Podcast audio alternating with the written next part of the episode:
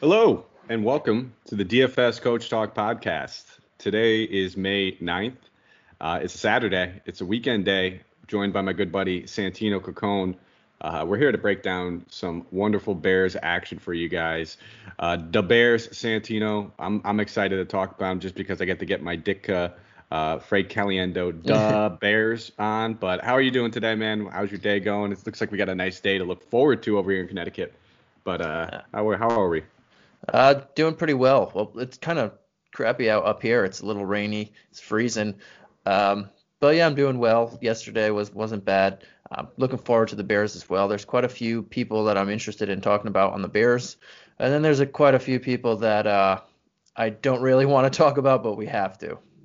then that's that's kind of the, the theme of this podcast today. We were talking about a little bit more on air. It feels like we have more bad things to say than good things to say about this team overall. Uh, but hey, there's little nuggets uh, that we could take away in all that, I guess, with teams going against the Bears, uh, you know, for DFS, and then uh, you know possible changes that we might see at the beginning of the season or possibly three, four games in. So we do have a lot to talk about. They've had some uh, some decent changes in the offseason, especially on their defense, some of the bigger names uh, finding new homes. But uh, just a quick, brief overview. Bears went eight and eight last season. Uh, I guess we could say it was a disappointing season just prior going 12 and 4. Uh, they were pretty much expected to have the best defense, and it, it was set in stone, Santino. I think you can agree with that. It wasn't even a, up for debate going into the last season that they had the best defense, right? Uh, yeah, I mean, what Khalil Mack did when he came over that first season, and Floyd and everybody else, uh, Kyle Fuller, et cetera, that defense was phenomenal, and they were getting so many takeaways and just not even giving up the yardage. Um, last year, we'll we'll get into it. Their takeaways went down. They didn't get the big plays that they were getting two years ago, and a lot of it has to do uh, with just unfortunate luck and um, giving up more points than they did last year. Has to do with field position and not being able to to sustain drives and being put in bad spots. And we will get to that and why they were there. Um, but a good thing that they have, uh, they do have an, they let go of four coaches last year, are coming or in this offseason, and they brought in a new offensive coordinator, Bill Lazor, and they brought in a new defensive coordinator, uh, Chuck Pagano, the former Colts coach. Um, so we'll see what they can do and what they can bring into this defense and offense because this team won 12 games in, in 2018. Uh, last year was a big decline for them in terms of uh, winning and uh, just overall how they played. So we'll see what th- these new changes do.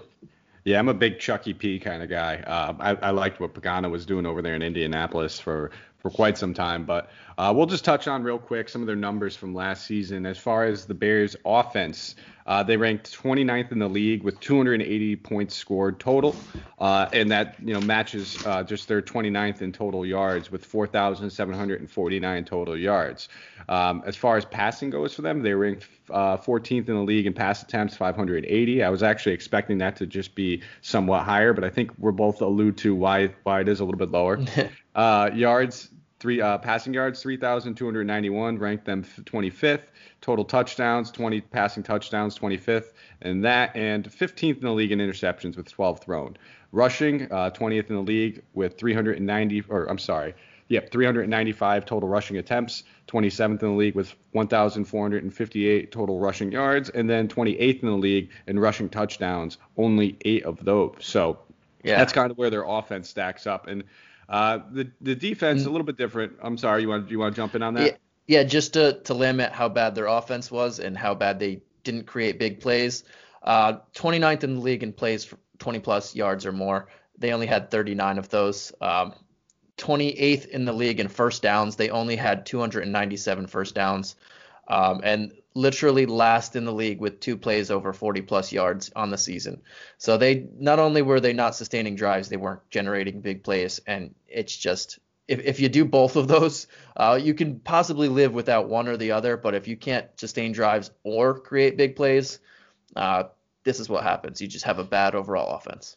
And that's like such a shocking stat to hear. just thinking of like some of the playmakers that they have, some of the skill position players they have with Allen Robinson and Tarik Cohen. We're talking about two guys where you just put the ball in their hands inside five yards and they can make plays happen. They can make guys miss. And the fact that they couldn't get two more than two plays over 40 yards with both those guys when you're force feeding both those guys, just looking at their yeah. receptions, um, it's telling. It just basically says the writing was on the wall for defenses coming in that they knew how to target this uh, offense. They knew where to, you know, how to spy it, where to look, and yeah. um, I know we were. I, I, don't want to keep letting the cat out of the bag too early because uh, yeah, we'll, I know we'll that's something that we're really enticing to say. But as far as their defensive ranks, uh, a little bit better. You know, they ranked fourth best in total points allowed um, allowed with 298, uh, eighth best in total yards allowed, 5,186. Uh, when it comes to passing defense, uh, 21st uh, best in attempts, 571. I think that just goes to show you that they could not sustain drives. Uh, and but they were ninth best in total yards allowed through the air, 3,554. And this is a nice stat. 14th best in passing touchdowns. So uh, defensive. They only allowed 17 touchdowns through the air, and uh, most of the damage that they did was probably being allowed on the ground, with 20, uh, 10 total touchdowns allowed on the ground, which ranked. Uh, I'm sorry, 10 total interceptions, 25th. Uh, we talked about the takeaways. Uh, they struggled with takeaways despite having a pretty good passing defense. And then for rushing, uh, they ranked uh, 15th, allowing 414 rushing attempts, 26th, allowing 1,632 rushing yards, and they ranked 26th, allowing 16 rushing touchdowns. So that's kind of where their Achilles heel was, was stopping the run. Uh, you know, Khalil Mack always notoriously known for being able to get after the quarterback, and that was primarily his job. I'm sure if he wanted to, uh, you know, ease back on the sack totals, they'd have a little bit better of a linebacker, but uh, he's good at what he does, and he's, he's literally one of the best at getting after quarterback, and that's probably one of the you know the only positives we could say about their their total pass rush last season. But so that's yep. the uh, you know the premise of what we were looking at last season when it came to the Bears eight and eight overall record. A lot of things that we can see that they could improve on. Some things bad luck, some things field position. But we're gonna jump right into it, Santino, and it's uh, the topic on everybody's mind, and it's the quarterback play. Um, uh, you know, if you're a Bears fan, you know who you who you were blaming last season, and if you weren't a Bears fan, you pretty much knew who you were blaming last season, and that's our good old buddy Mitch Trubisky, the former first overall pick in what was a loaded quarterback draft class. So uh, I'll let you jump right into good old Mitch. Uh, give us your thoughts on how he performed last season, where he could possibly improve, and what your overall outlook is on the 2020 season for him. Um, so they they made a couple changes on offense, uh, not too huge. I mean, Kyle Long was was just beat up last year and he's gone. So and Coward's probably gonna uh, be on the bench for Ifedi, and Taylor Gabriel pretty much swapped out with Ted Ginn. They're similar players. One's just a little bit older and, and taller, and that's like it. that Spider-Man meme when they're just running at each other. yeah, they're pretty much the same guys. Uh, as for Trubisky, um, this is it, man. This is his last straw. I, he's coming into his fourth season now. He had one of the worst seasons last year. Uh, we mentioned it. They they can't sustain drives. Not only can they not sustain drives, he's not getting generating big plays. Not only is he not generating big plays and sustaining drives, his throws are just awful. Um, some of that had to do with a bad line, as as they were 29th in the league in pressure, and he only had 2.3 seconds to throw before uh, the pocket collapsed, which that's terrible too. Uh, so not all of it's on him. Some of it was play calling because we'll get into it with the running back situation, but depending on who you see in that running back huddle, you know what play is coming. If David Montgomery's out there, it's going to be a run, and it's probably going to go to him. We'll explain a little bit more. Tarik Cohen's out there you're going to be passing the ball. So it's very easy to just tell everybody to peel their ears back and go after the quarterback. It was just very obvious knowing what was coming.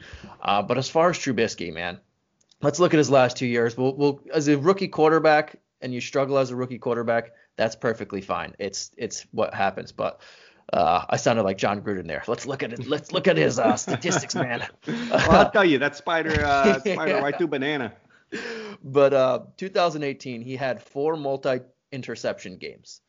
Not good. Uh, he only, he had seven multi touchdown games. Pretty good. But he had 3,223 yards, 24 touchdowns, uh, uh, 24 touchdowns, 12 interceptions, 421 rush yards, and another three. He had uh, six fumbles, 24 sacks. But the writing was on the wall there. If you didn't see that he had, um, he was pretty lucky in that one game where he had 600 touchdowns in a 300 yard game or six 600 six touchdowns you take out that one game against the bucks He has an 18 to 12 interception touchdown to interception ratio uh, and only three games over 300 yards. Not something that you really want. And that also that game he had 53 rush yards, which was his second highest on the year. Take out that game and he's just uh, he's what 1800 yards, a little over 1800 or 2800 yards and 18 to 12 touchdown to interception ratio.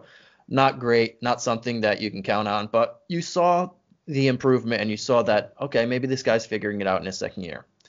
Last year, no, you saw how bad this guy was and if he doesn't show anything in camp, I can't imagine that they're going to hand him the starting job. I know he's a former first round pick a couple years ago, but you traded a fourth round pick for Nick Foles for a reason one to light a fire under him two if he's not going to improve whatsoever you have someone to play there. You have a guy who's won a super bowl. You have a guy who's been to the playoffs. You got you have a guy who in 2018 beat this team in the playoffs the double doink.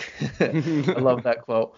But um, you have a guy who who knows how to win games. Um, and if Trubisky doesn't show that he can do this in the summer or in the first couple weeks if he gets the starting job i'm assuming it's going to be a quarterback battle if you don't play Foles, this team is going to be very upset. You're going to lose the locker room continuing to try and play a guy who has a high draft pedigree who's just not doing it. And last year, two multi-interception games, he improved on that from four to two. But he only, he had five touchdown uh, multi-touchdown games, two games with th- over 300 yards. That's very hard. When he was 14th in the league in pass attempts, he only had two games over 300 pass yards in today's offense. And um, 17 touchdowns, 10 interceptions. He did play through a shoulder injury. He dislocated his shoulder, had a torn labrum. But the, the most telling stat, and I wanted to save it for last, we'll get into his numbers a little bit, but he had seven games, seven of 15 games, almost half, where he did not throw a touchdown pass. He did not rush for a touchdown, and he did not throw for a touchdown if I'm playing DFS, fantasy, real life, whatever, if I no matter what, if I'm just picking up quarterbacks off the street, I need you to get in the end zone more than half the time. You can't go seven games without getting your team in the end zone or be, be responsible or one half of getting the team in the end zone. That's just embarrassing. That's embarrassingly bad, and I'll leave it at that. Um, Trubisky was down downright terrible last year. If you look at all of his stats, well, you, we can look into it, but everything was bad. Uh, that, yeah. That's all I can say about it. Yeah, and that's kind of what we were alluding to right off the rip. that a lot of last season's play has to be taken with a grain of salt right now. Yeah. It's uh, you know, we're, we're looking at their, you know, the, the overall receiving numbers. I mean, outside of the running backs, they didn't really have any uh, receiver that had a catch percentage over 65%. And now, can we say that is the receiver's fault? Probably not. That's a lot of just bad, poorly thrown balls, ones that hit their fingertips that count as catchable passes. But in reality, they could have been thrown behind them, uh, overled, whatever it may be. Uh, that's why I was kind of scoffing at the fact when they bring in a guy like Ted Ginn. Oh yeah, we have that deep threat now. The guy that's been notoriously known as one of the fastest men in the leagues with the worst hands uh, is going to be lining up on the outside, and with a quarterback who's you know more more notably known for uh, underthrowing and overthrowing his deep ball receivers. So I don't know how that's going to exactly pan out. I think we have a you know we were talking a little bit more on air about this quarterback battle coming to camp. I think me and you have two slightly different tunes. Um, and I, I think that, you know, the leash might just be a little bit longer. Uh, and it's mostly just because of the way that the Bears have, organization has treated Trubisky, just basically finding every excuse for why he's been playing so poorly. Trubisky. Yeah, Trubisky. Uh, you know, whether it's you know the shoulder injury. Listen, the guy's a torn labrum, you sit him on the bench. You don't keep playing a guy through a torn labrum. I mean, I, am not saying he wasn't hurt. I, I just don't necessarily think maybe it was that that bad. Where it's like, all right, maybe it was because it was the bad labrum. And now I think they'll they'll put a little bit of blame on that new offensive coordinator change, where it's like, okay, now we have to see how he reacts and how he performs under a new offensive coordinator, because that was clearly the reason why he was so bad. It was our it was our offensive coordinator. It was the torn labrum. It was the shoulder no, this dude just struggles to make you know easy passes, easy throws that you know we see guys that are on like you know the 28th ranked offense make those yeah. throws. I mean, when we put him in the conversation of guys that uh, you know when he's 17th, the the 16 guys above him all of them rightfully should be. But we're also talking about a guy that was the first overall pick at one point. So um, I'm at the point of where I think he's going to start the season as the opening day starter. I don't think the leash is going to be long once it, once he is that starter. I think that they're going to give him every opportunity to kind of you know steer the ship in the right direction. Um, but maybe like you said, a bad camp of and, and the veterans speaking up even shortens that leash even longer so, or uh, shortens the leash even longer. I don't think that made any sense. That's a new Padres. but I think best case scenario, the Bears are kind of hoping that he is Josh Allen. Uh, you know, and, and Josh Allen at least has the athleticism. Uh, he has the arm strength. Yes, the accuracy is not perfect, but Trubisky doesn't have any of the other intangibles that Josh Allen has right now. And, and Josh Allen also wasn't playing on a 12 and 4 team uh, in 2018. So I, I, that's the way I look at it. Josh Allen's also not afraid to throw deep ball. Um, let's I'll, I'll break down a couple things on Mitch Trubisky that just shows how bad he really was. I mean, the 17 touchdowns, he was 28th in the league and 17 touchdowns in 15 games, but 10 picks in 15 games, that's that's terrible too. Uh, but yards after the catch per completion, he ranked 30th in the league at 4.3. Uh, that could, I mean, Matt Ryan was down there too. That could be just uh, not his fault. Maybe they're just not getting uh, his receivers or playmakers weren't getting the play, plays after the catch. But it also could be he wasn't leading them into throws. He was waiting for them to do, uh, be standard. He was throwing uh, very short throws, which I'll get to right now. His air yards per completion were 29th in the league at 5.3 yards. So anytime he completed a pass on average, it only traveled 5.3 yards which he was pretty much dinking and dunking all all year. Uh, his complete his air yards per pass attempt, which were even worse, 30th uh, at 3.4. So that he wasn't looking down the field whatsoever to anybody. Uh, that's why Tarik Cohen had the second most targets on the team, which is pretty embarrassing. Um, and it, it just goes a little bit even more uh, that he wasn't taking chances. He was just dinking and dunking and he wasn't finding results. He was getting pressured and he was getting nervous and he was just throwing to whoever was closest to him. He wasn't leading his receivers uh, to open areas where they can catch the ball and be dangerous. I mean, you have you mentioned Allen Robinson's dangerous with the ball in his hands. Uh, Anthony Miller's a speedster. Tarik Cohen's is dangerous with the ball in his hands. He's, he's shown that on special teams and offense throughout the year. Um, but this guy just wasn't doing it. And bringing in Nick Foles, like you said, is going to light a fire under him. And if it doesn't, then get get him out of there. Um, not only was the offense very predictable, which could explain why Trubisky was so bad, because we know anytime David Montgomery was on the field, it was going to go to him or it was a run play, and anytime Cohen was on the field, it was going to be a pass play, so it was just very easy. But still, uh, you you can't live with a guy. Quarterback is the most important position on the team. They have the ball in their hands every single play, even if it's just a handoff. Uh, they're controlling the field. Everybody's listening to you in the huddle. You can't have a guy who's the worst player on your team being the most important position on your team. And that's flat out the easiest and uh, most accurate way you can say it. Yeah, and I'm I'm not going to dispute that, but I will play a little devil's adv- uh, advocacy just for the you know the simple.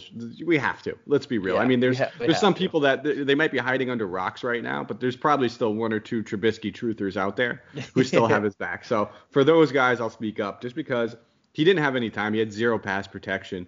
Uh, you know, I think they were 29th in the league when it came to, uh, you know, the amount of time he actually had to throw a pass, and it was 2.37 seconds. So uh, a lot of that could be said just because he had a, you know, Montgomery when he was on the field pass protecting, he's a rookie. Uh, you know, we're talking about a guy that you know doesn't have a lot of experience in that kind of, uh, you know, that kind of role. And then when the other guy that they had was about a 5'5 speedster scat back, so that wasn't happening. You talked about Long's injuries throughout the year, so um, you know, they didn't really go out and make a concerted effort to improve the offensive line in a way that I would like to, uh, you know, as much as I, I thought they needed to. But uh, could we say that maybe a lot of those errant throws, those bad throws, were just simply because he didn't have enough time in the pocket, coupled with playing with a torn labrum? Um, or would you just say that he stinks? Uh, a little bit of both, but mainly stinks. I mean, I'm not going to put the entire blame on him, but uh, he's just you have a defense that this great, you should not be str- if you can't all you have to do with a defense like this is sustain drives, keep the ball going, get some points on the board, whether it's field goals, um, get into the red zone, play the field position game. If you can't, if you're in the bottom three in the league in first downs and big plays and and uh, completion percentage, quarterback rating, uh, anything, you you can't win a game like that, and you have the stud defense behind you to to help you out, and yeah, it still didn't work out for them.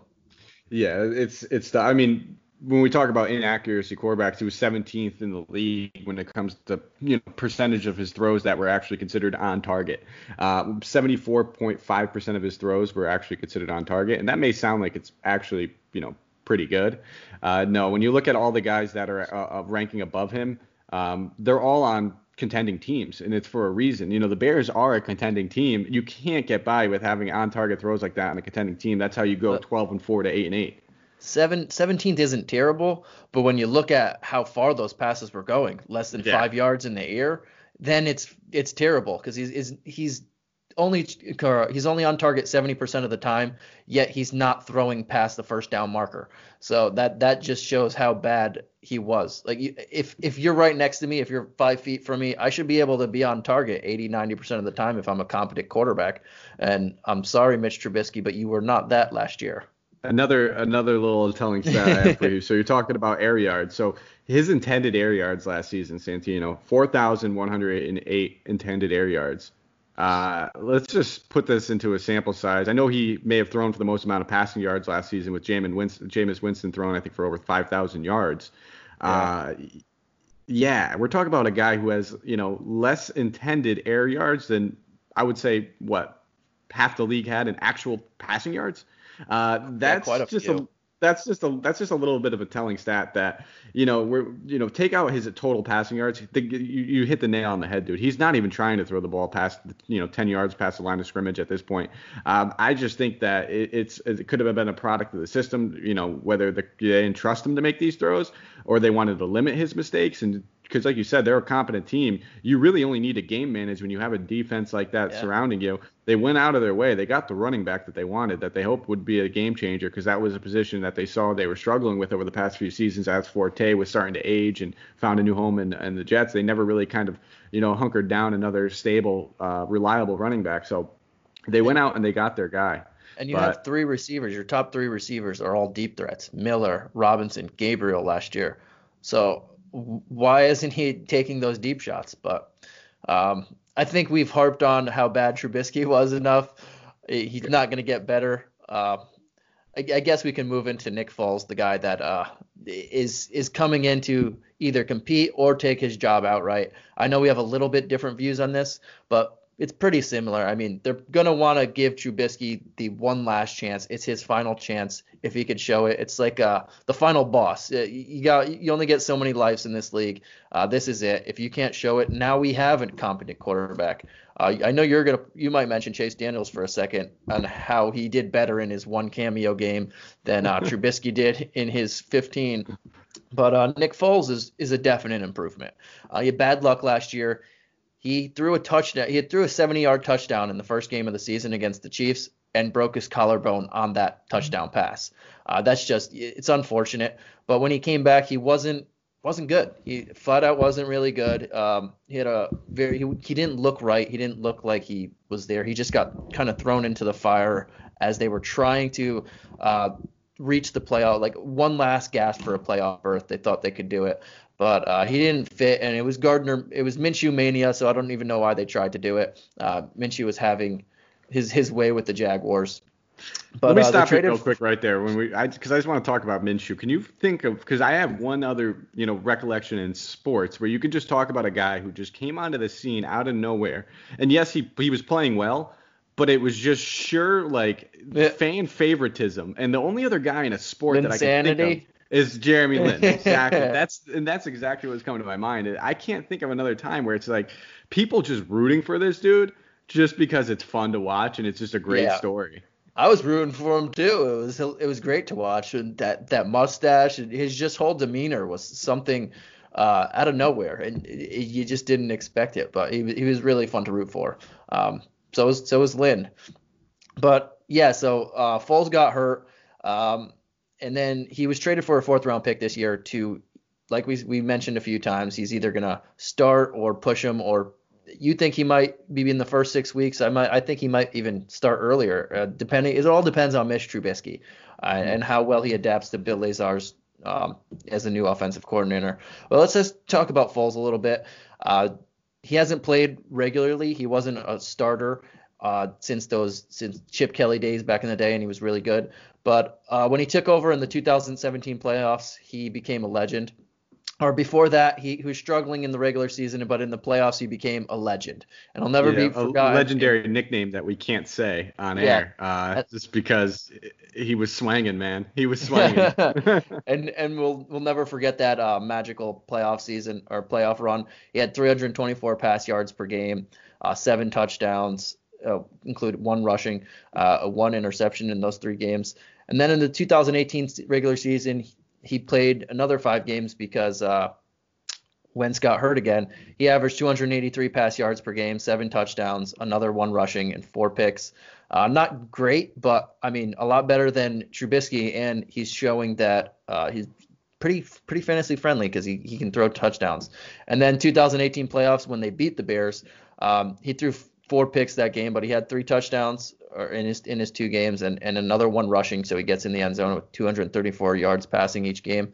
Uh, not a he's not great, but he can win you games and he knows how to. He already he has a MVP or a Super Bowl on the on the mantle not too long ago, and he can show he can win games and be a competent quarterback. And he shows that uh, if Trubisky still falters, this is good news for a Miller. This is good news for an uh, a Robinson. Um, is this good news for a Cohen and Montgomery. Uh, you know that he can get you the ball and, and he's going to look for you on, on deeper routes. He's not going to just dink and dunk to you. Yeah, absolutely. I'm I'm with you as far as um, the way I look at it is is Nick Foles is what the Bears want Trubisky to be. Uh, the perfect type of game manager, just a guy that you could see. You know, they didn't need him to be all-star, you know, caliber, all you know, all-pro quarterback to win the, you know, a championship, to win a Super Bowl. But he game managed and did all the things right. He didn't do too much wrong, and I think that's where this Bears team is at at this point in this this stage of of where their franchise is, is that they have a lot. They have a great defense. They have a lot of skill position players. They have a lot of great tools, big playmakers around them that we just need to get the ball in these guys' hands. We just need to let them make the plays. And he seems like he's going to be the guy that you know. If my prediction is if this if if Trubisky starts, you know, one and three, he's yanked. See you later. Uh, you're not sniffing field. He'll end up on like the Bills two three years from now or the Jets two three years from now, whatever it may be. Uh, one and two might even be enough to get him yanked out of there. Uh, so I'm I'm kind of I'm kind of in camp with you, whereas I don't think he's going to have this job for long. I do think he'll start with it, and I think that's kind of where we're on the different the different side. Do you think he has a chance to just lose it right out from underneath him before the season even starts? I think they'll give him a couple games. But uh, you're right. Nick Depends Foles, on how much preseason we get and off-season work. Because if mm-hmm. uh, if we don't have that, uh, you got to think Trubisky's the favorite just because he he's more familiar. I know it's new offensive coordinator, but he's more familiar with the team. Foles mm-hmm. doesn't even isn't have any routes down with anybody. Um, but yeah, if he falters one bit, uh, you have this safe backup plan, and that's what they needed. Yeah, and if you're talking about like he doesn't, he doesn't have the routes necessarily down, uh, it's not hard to you know.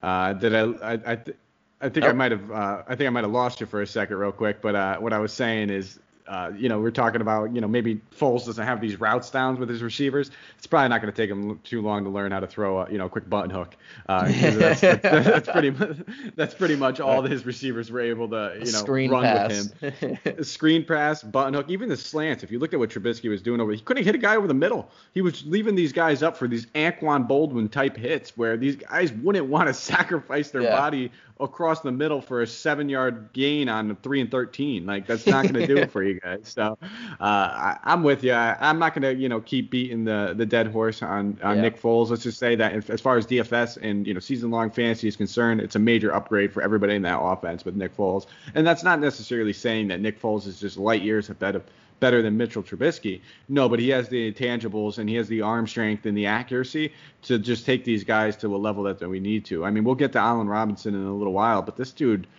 there's a receiver you feel bad for in the NFL. It's got to be this guy because he just hasn't had a comparable quarterback throughout his entire career, but is still putting up fantastic numbers when he's healthy. So um, I, I, mean, we're we're about halfway through our show, and we just finished the quarterback section. so we'll we'll keep it moving. We'll slide right over to running back. I think you said a lot about Nick Foles. That was enough. I don't know if you have any other telling stats that you want, but we had a really small sample size. I mean, pretty much throughout this guy's career so far that we're yeah. going off of. But he's done well in the small sample sizes. Yeah, the last sample size was Chip Kelly like seven years ago. So um, not too much to go off of. You just know that he knows how to win, and something that Trubisky needs to learn. Yeah. Also, slightly kind of looks like uh, Napoleon Dynamite. But, yeah.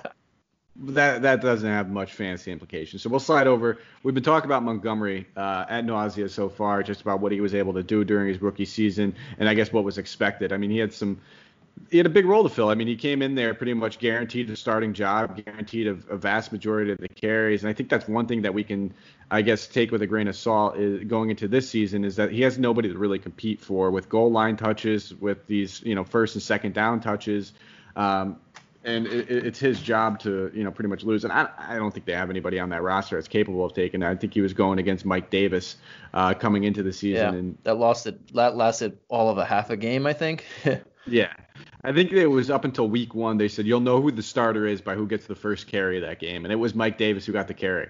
Yeah. Uh, first carry of last season, a first game, but that did not last long. I love this kid Montgomery Santino. Um, you know, I, I think that if you just look at his, you know, yards per carry last season, all the stats, they're not telling you and they're not indicative of what type of player he is. He didn't have blazing speed at the combine, doesn't have, you know, bruly strength. He's not necessarily a bruiser. He's actually a little bit more of a smaller guy. Uh, but he's shifty, and I think with these smaller guys, you know, the way that he gets down low and the center of gravity has, this dude can break tackles with the best of them. Um, but I'll just glance over his stats real quickly. 242 rushing attempts last season for 888, 89 yards with eight touchdowns, averaged 3.7 yards per attempt. Only fumbled the ball twice, so it's not like that's a major concern of his, as opposed to when we and you were talking about uh, a guy like Chris Carson. But uh, that's that's one telling stat. When you know, nice segue when it comes to broken tackles. He tied Chris Carson with 28 broken tackles. So he was Seventh tied in the third. league, yeah. Yeah, tied seventh in the league, but I think I believe it was actually tied for third because there were so many guys that did have 28 and so many guys that were right there with him, and he did so, uh, and, and, not as many attempts. And we look at so you know the the playmaking ability is there for him. It's not like he's going to break into the open field and have that blazing you know blazing speed to break off these 60 to 80 yard touchdown runs that you know are great for DFS that we're looking for. But for a guy that should be able to just find his way to 4.2 to 4.4 yards per carry. He seems like he's that, that type of guy. Uh, he's never going to get it done for us in the air, though. We know why. It's not his role. It's not his job. They have Tarik Cohen for a reason. Only 25 receptions on 35 targets for 185 yards and a touchdown. Uh, 220, uh, 267 uh, total touches, and he played. And this is what I know you're you're chomping at the bits to talk about. 57% of the total snaps, but I think the the big factor when we look at the Bears is just their their play selection and how and how yep. transparent it is by these snap shares because basically uh, they're almost splitting carries or splitting snap shares when we look at guys like Cohen uh, and, and, Montgomery and you know obviously Montgomery's is probably going to be a little bit more towards 60% while Cohen's more towards 40% and that's because Cohen's mostly playing on third downs but why don't you lead us into Montgomery and exactly you know what you're expecting from him this season, uh, and maybe possibly how this new change in offensive coordinator could help him? Yeah, I, I really like Montgomery too. Uh, I know he's not going to be, but he's very capable of being a three down back. Uh, I know you mentioned that he had 25 catches. He has smooth hands for for a running back, and he's he could run pretty good routes. Unfortunately, you have a guy in Tarik Cohen who is much better at both of those things, so he's not going to be that third down back. But if he had to be, he could definitely be it. Um, the final five weeks of the season, he had 4.3 yards per carry, so he started to figure it out. I expect that moving forward. Um, you mentioned the broken tackles. He was seventh in the league in uh, attempts per broken tackle. Every 8.6 rushes, he had he broke a tackle, uh, which was really good. He only averaged a meager 1.6 yards after contact, which um, as a rookie running back on a bad team, uh, I mean, I'll, I'll give him the benefit of the doubt there. Well, keep in mind that, that we, like yeah. we were talking about, when he's on the field, the box is probably yeah, stacked. You know, it's not know. easy. Once you hit that linebacker, you're not getting too yeah. much further than that anyway. Exactly.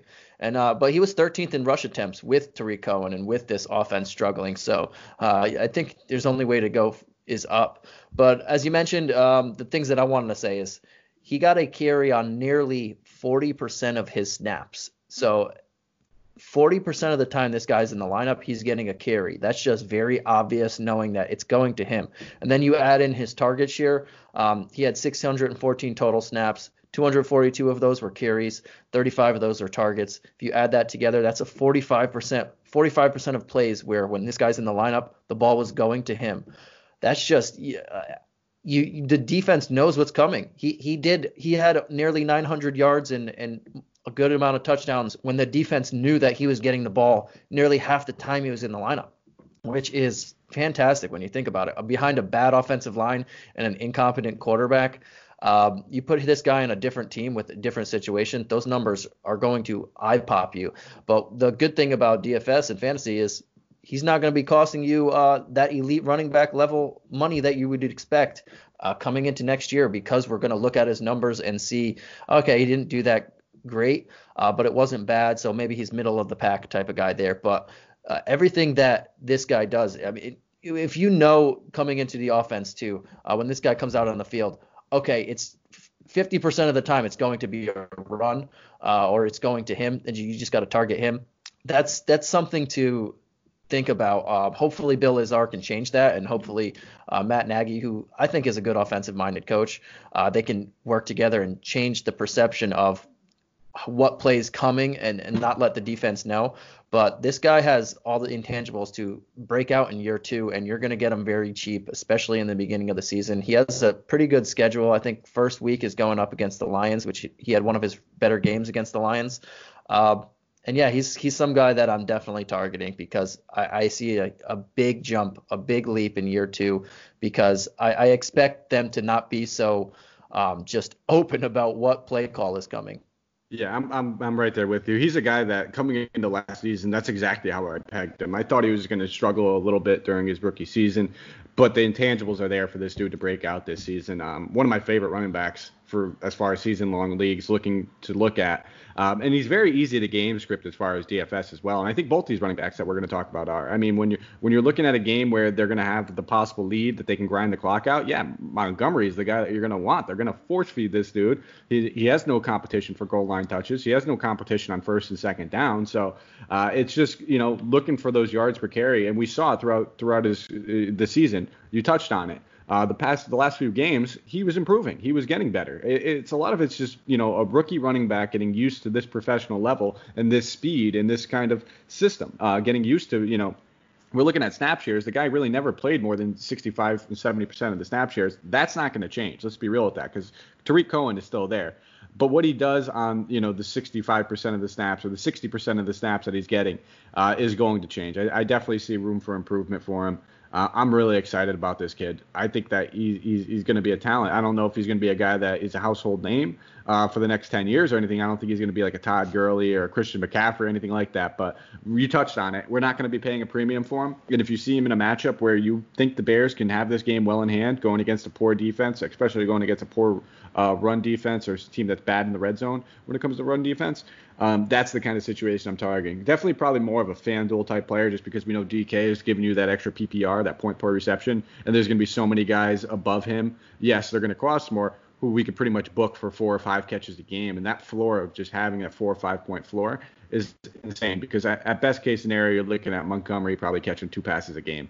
Uh, so yeah. I'm I'm with you, expecting big season, big improvement from him. I do love the change in offensive coordinator for him. You touched on Matt Nagy. I love Matt Nagy. I think he's a great head coach and a great offensive-minded head coach. And I think that he can easily, you know, get this team to steer the ship the right way going back. I, am expecting, you know, I think 10 wins would be pretty safe to say for the Bears after they're going 12 and 4 and then 8 and 8. We'll just split the difference.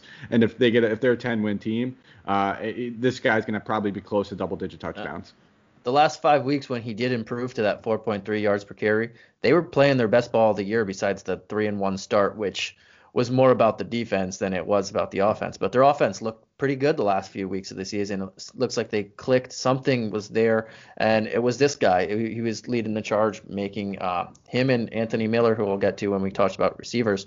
They started to figure it out, and they started to uh, be more productive with their with their touches and and the play calls. All right. And um, I mean, we'll just jump right over to Tarik Cohen. I, I, think that's enough to be said about Montgomery. Uh, he's only, I think, stock's going up as far as you know Montgomery. Yeah. But when we talk about Cohen, only 64 rushing attempts last season for 213 yards, didn't get a rushing touchdown.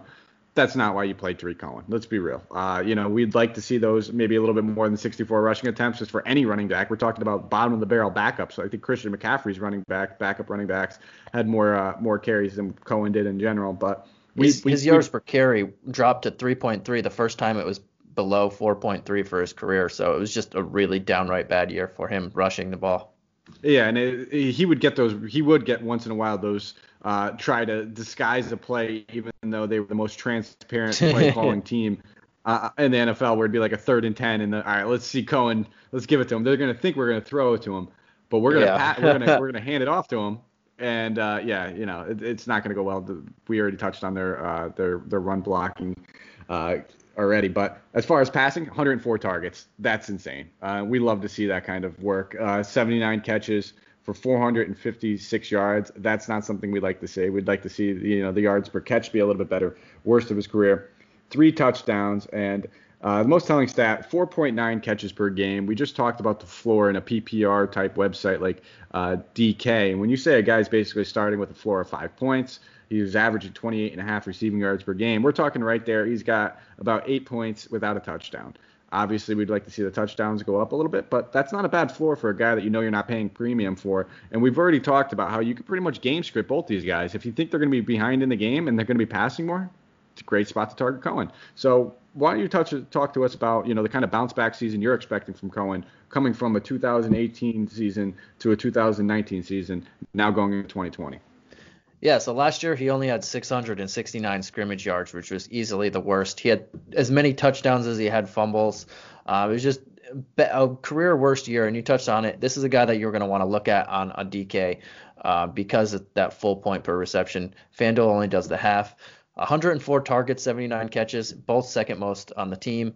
Um, you, you, know the role he's going to come. When he comes in the lineup, it's probably going to be a pass, and a lot of the times, especially if it's Trubisky, who we mentioned, doesn't look down the field. He looks right at Tarik Cohen, who's who's going to be around the line of scrimmage or a couple yards down. Uh, and I expect a lot, 669 yards. That's going to jump up. I, I I would expect another 200 at the very least. Uh, this guy's very dangerous with the ball in his hands. He's very dangerous as a punt returner, kick returner, whenever he gets, whenever um, he has those opportunities. But it's just he had a bad year. He didn't he didn't get those plays in the open opens field, and he didn't make the most of them the mo- for the most part. At the end of the season, when the team started playing better, he started playing better as well. But you can't a, a pass catching specialist and a, a very talented scat back, uh, speed, very speedy guy who can break out and um, break a long one for you. You want you expect 669 yards to just jump up. Uh, I three touchdowns. That was his career low as well. Uh, he can jump. He can get that to five, six touchdowns. Uh, 800, 900 scrimmage yards. Um, I, I, expect a little bounce back for this guy. And just like Montgomery, he's going to be very cheap in the beginning of the year, and that's when you want to target him the most. I mean, even even later in the year, he's not going to be an expensive guy. Uh, like you mentioned, when when you think that the run defense that you're going up against is going to be uh, very good. Like uh, uh, Vikings, if you, if you're playing the Vikings, who have usually one of the best run defenses in the league, uh, Tarik Cohen can it's he pretty much gets those screen passes, which are kind of runs when how they play it, but you're you're doing them to the outside, and he's gonna he has a pretty safe floor in those matchups. Yeah, and you're talking about a guy that has that big playability. Uh, the longest reception from scrimmage last season for him, Santino, uh, you might have it right in front of you, but I'm just going to ask you, what do you, what would you think it is? I mean, we already talked about how they only had two plays over 40 yards. Yeah, um, and I think I, I, I might have been both plays that Anthony Miller had over the 40 yards. I'll say like 26 yards. A little low, 31. You're absolutely right. 31. One of those plays weren't even him. Two prior seasons, he he had a play that was 70 yards from scrimmage and, as a reception in both of those seasons. So just not even halfway there. Um, and I think that's going to be very telling in in we can look at this from a, a, a, lens as who's his quarterback to at the beginning of the season might be able to help us target him because uh, you know I'm expecting if Trubisky is starting um, that you know they're going to want to build this guy confidence. I don't expect the, the, the, recipe to change any any way, shape, or form for him. They're not going to challenge him with making tough throws off the beginning because that's not going to help his confidence if he's not making those throws if he's you know uh, throwing interceptions early. So I would expect this to be like a very limited playbook with Trubisky in there if he's starting, and it's it's going to be pretty much a recipe for disaster. Once we see Foles kind of come in, and I say come in because I fully expect at some point Nick Foles is the starting quarterback for the Bears. We just don't know when that's going to be. Um, we'll probably see the playbook get uh, get expanded a little bit, and that will give Foles maybe a few games into the season to kind of learn that playbook a little bit better. So that's the way I'm looking at it. I'm I'm kind of expecting the the you know the the running backs to have more of a role, I think, early on as far as, uh, but you know, smaller play sizes. You know, I wouldn't expect big plays from either one of those guys early on. Uh, and then as the season progresses, we could probably see Cohen start to break out some more of these 30-yard receptions, 40-yard receptions. These big plays are going to be more viable. But um, I'm with you, man. I, am expecting a bounce back year. He's always kind of been a smaller guy that struggled with fumbles. That's not going to change. I think he's got about 10 fumbles in his three years in the league so far. So fumble issues are always going to be there for a guy. He takes a big hit at five five. The ball's going to come loose once in a while.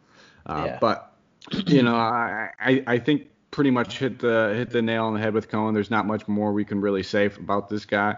Uh, you touched on his kick and punt returning. That's a great aspect that we know is going to be a little bit of added bonus when you when you play a guy like Cohen. Um, you know, he always has that breakaway speed where he can easily take one to the house any given day. So uh, all the other numbers down last season um, 3.3 yards uh, per attempt rushing. You touched on it. This is his career low. Uh, prior to that, he was a 4.3 and 4.5 the two previous season.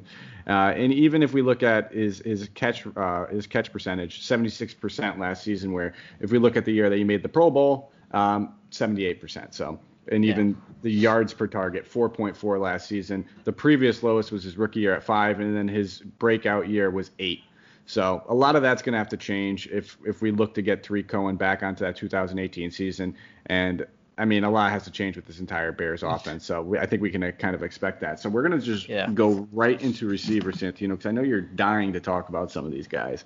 One of yeah. them we've both been pretty high on. Just I know you very well for the past few years. We're both pretty big Allen Robinson fans, but I'm gonna let you uh, I'm gonna let you run with this one because I know actually maybe I should talk Allen Robinson because I know you're high on Miller as well. But I'll let you start off with Allen Robinson. Uh, just a freak of nature when we talk about his athleticism. 6'2 guy, uh, 220 pounds. He's almost got you know that prototypical perfect receiver build that we're looking for. He's got the speed, he's got the size, he's gonna make it happen in the red zone, but he can also be a deep threat.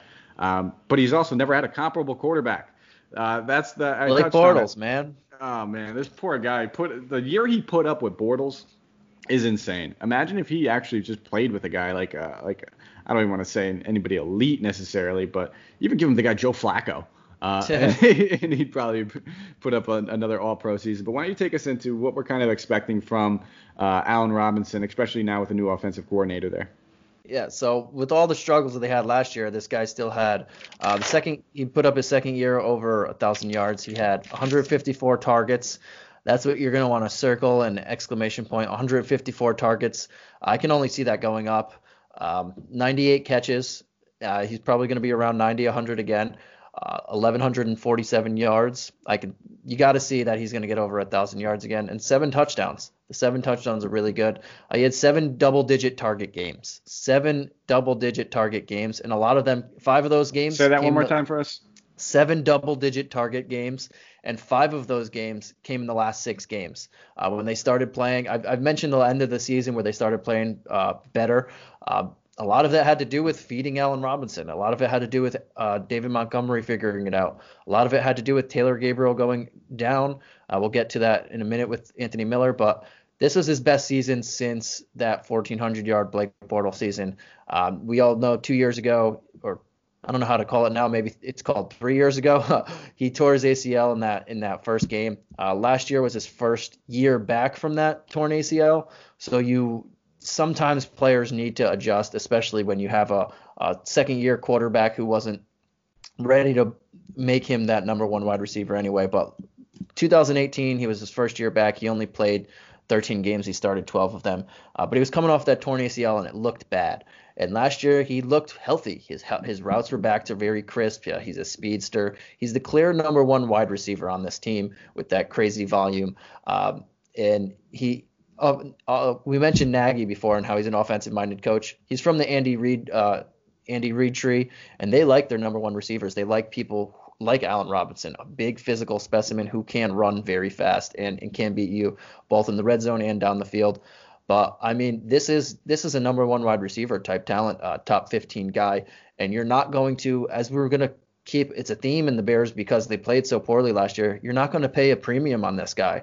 Uh, if you can get a guy who can get double digit targets in almost half of his games, and especially at the end of last season, five in the last six games, that's someone you want to target. And he's not going to be super expensive for you. And he can get in the end zone. He scored in seven of the 16 games last year. Uh, he's just a very safe option for you. And uh, I only expect improvement. With with improvement on offense comes improvement for this guy. Uh, I, I, can see another 150 targets, 100 catches, maybe maybe 1,200 yards this year. Um, seven to 10 touchdowns. I, I, expect a very very good year from this guy as the clear and cut number one option on this team. I absolutely agree with everything you said. I love Allen Robinson. I've been a huge fan of his for years now uh, just from a pure talent standpoint. I mean, when you talk about how he can only improve, he's coming off of a career low on yards per reception at 11.7. Um, that's insane considering what this guy can do after the ball's in his hands. Uh, not a YAC guy last season. Only 272 yards came after the catch, averaging 2.8 yards after the catch per reception. Those are just staggering numbers for me. And we've already touched on Trubisky and why it seems like he just very little space. Whether it's if the ball's thrown behind you, you can't catch it on the run. There's not going to be YAC. You're going back to the ball. Uh, little button hook type, you know, receptions for him. A lot of these are mismanaging and misplay calls. I think for Allen Robinson, when you just look at his stature and his speed and his size, this dude is one of, if not, uh, in my opinion, I, you said top 15. I think top 10. Um, I absolutely love Allen Robinson, and if we just can get his numbers back to where they were, and it's just throwing the ball to him in stride, throwing the ball not over and under throwing the dude, giving the guy the, the, the, the capability of making a play. Uh, and he will make it. I mean, we could yeah. be looking at one of those 13, 1400 yard seasons again um, if if they can actually get the ball in his hands. I mean, his catch percentage, Santino, despite all the you know career low numbers I just said, was career high last season, and that just uh, to me it says it's, staggering considering how many of the bad on target throws that Trubisky had. So he was he was catching 36 63.6 uh, percent of the passes thrown to him when we know Trubisky was only 74% of the time on target. So yeah, there's a lot of room for improvement. Six two two twenty. That's yeah, that's he, a it's a big unit. I think you got you and uh, Andrew were just talking about Julio Jones' size and how he's the perfect physical specimen. Allen Robinson is not that much different of a body build uh, compared to Julio Jones. I, am not saying he's Julio Jones. I don't think there is another Julio Jones. I think the closest thing to Julio retired a few years ago with Megatron. Uh, but now, uh, just from a physical standpoint, he's right there with him. Um, obviously, if, if Allen Robinson had uh, Matt Ryan as his quarterback, we'd probably be looking at 13 to 1400 yards on a, a regular basis uh, if he's healthy, 10 plus touchdowns. So that's kind of the season I'm anticipating from him, especially if we get the switch of uh, Nick Foles coming in there. We're probably looking at a guy that can easily get double digit touchdowns. Uh, 10 touchdowns, 13 to 1400 yards. I do not think is out of the question. Close to uh, you know 90 to 100 catches. That's that's pretty high. Um, I mean, he may not get peppered as much. He's still going to be the go-to number one target. But if they're going to be taking more chances and more deep routes, you got to let these plays develop as they're going on, and he'll probably get a few less targets or receptions. But that's okay. We'll take a few less targets and a few less receptions if we're looking at an extra 250 yards and an extra two to three touchdowns. I don't know about you. I'm I'm, I'm perfectly okay with it. So yeah. He's going to continue to play 94% of the snaps. And I want to get him, especially in, in, in DFS, before his price jumps up because I expect a really good season, just as you mentioned. Um, I don't expect him to be priced among the top 10, 15 wide receivers coming into the league or season, especially if Trubisky's at quarterback. Uh, but this guy has the target volume, he has the production, and he's the, as we're going to keep saying, he's the clear-cut number one wide receiver. Um, he, th- those guys are the guys you want to to target early and often uh, before their price jumps up. Absolutely, um, I'm I'm with you, especially because he's. We talked about game scripting this Bears team several times already on this show. You know, regardless if you, if you think they're going to be up or if you think they're going to be down, which running back to target. Allen Robinson's the one receiver on this team you could target week in and week out. I mean, obviously, if they're going against a team uh, necessarily like the Patriots, who had the, one of the best pass defenses last season, you might not want to. Uh, but the targets are going to be there for him every single week. It's not a guy that we we need to game script. He's a guy that you can get low owned in a bad matchup, and he can still go out there and get eight catches for 122 yards and a touchdown. Um, that's perfectly capable. He, he's that type of dude where I don't mind looking at him in bad matchups necessarily because I know I'm going to get him in extremely low ownership. So. I'm with you, Allen Robinson. He's a top 10 receiver for me going into this season. I'm really looking forward to uh, him just building on to that. That you know, we you touched on it. Injuries have always been a thing for this guy. It's his first healthy season last season since 2016 when he did, uh, you know, dealing with a torn ACL. So, sky's the limit for this guy. Uh, I, am I'm I'm really high on him. Uh, Anthony Miller, we're looking at we're going to be going right back into him. Um, his 2018 season touchdown machine uh, in limited sample size. We all kind of came into this season expecting, you know, obviously that to not, you know, I think he had about seven, was it seven touchdowns in 2018, seven or eight? Yep, seven. And, yeah, so I think that's kind of the look I was kind of, you know, panning out for in 2019 with seven or eight touchdowns with just more yards, more receptions, more targets, but keeping around that same touchdown. I mean, we can't expect that him and Allen Robinson are going to be double-digit touchdown guys, if, especially if Trubisky's their quarterback. It doesn't. He threw 17 touchdowns last season. You know, seven of those went to Allen Robinson. You know, we gotta imagine Tarik Cohen's gonna get his. They they brought over Jimmy Graham. I'm not expecting him to light the world on fire, but we got to be realistic with the expectations that we're gonna have for Anthony Miller. So let me hear what you think his expectations are for him uh, as far as yards, touchdowns, everything like that. Um, he had 656 yards last year, and he didn't play a lot. I'll get to that. I expect him to push towards 900 yards this year, uh, six, seven touchdowns at least.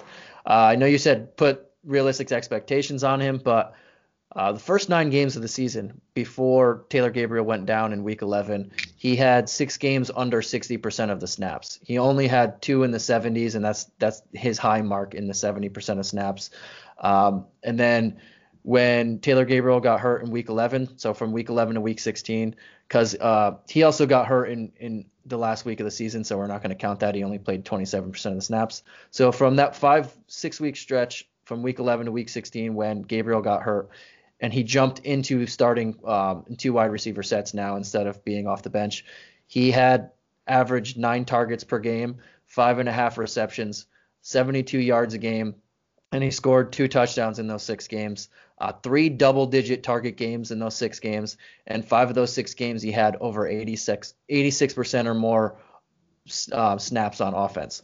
So his numbers when he before before when he wasn't really playing, he he there was a lot of talk about him not knowing how to how to run routes, uh, getting in his head, doing a lot of different stuff to where the coaches didn't trust him. But then when Gabriel went down, he had to be trusted. He had to get thrown into the fire, and he was averaging nine targets a game. Three, three and a half, fifty percent of the games he was averaging double-digit targets. That sounds a little to me like Allen Robinson. I'm not going to say he's Allen Robinson. I don't expect Allen Robinson numbers, but that sounds like a very, very competent guy to get on the on the cheap as a, as a number two option in this offense.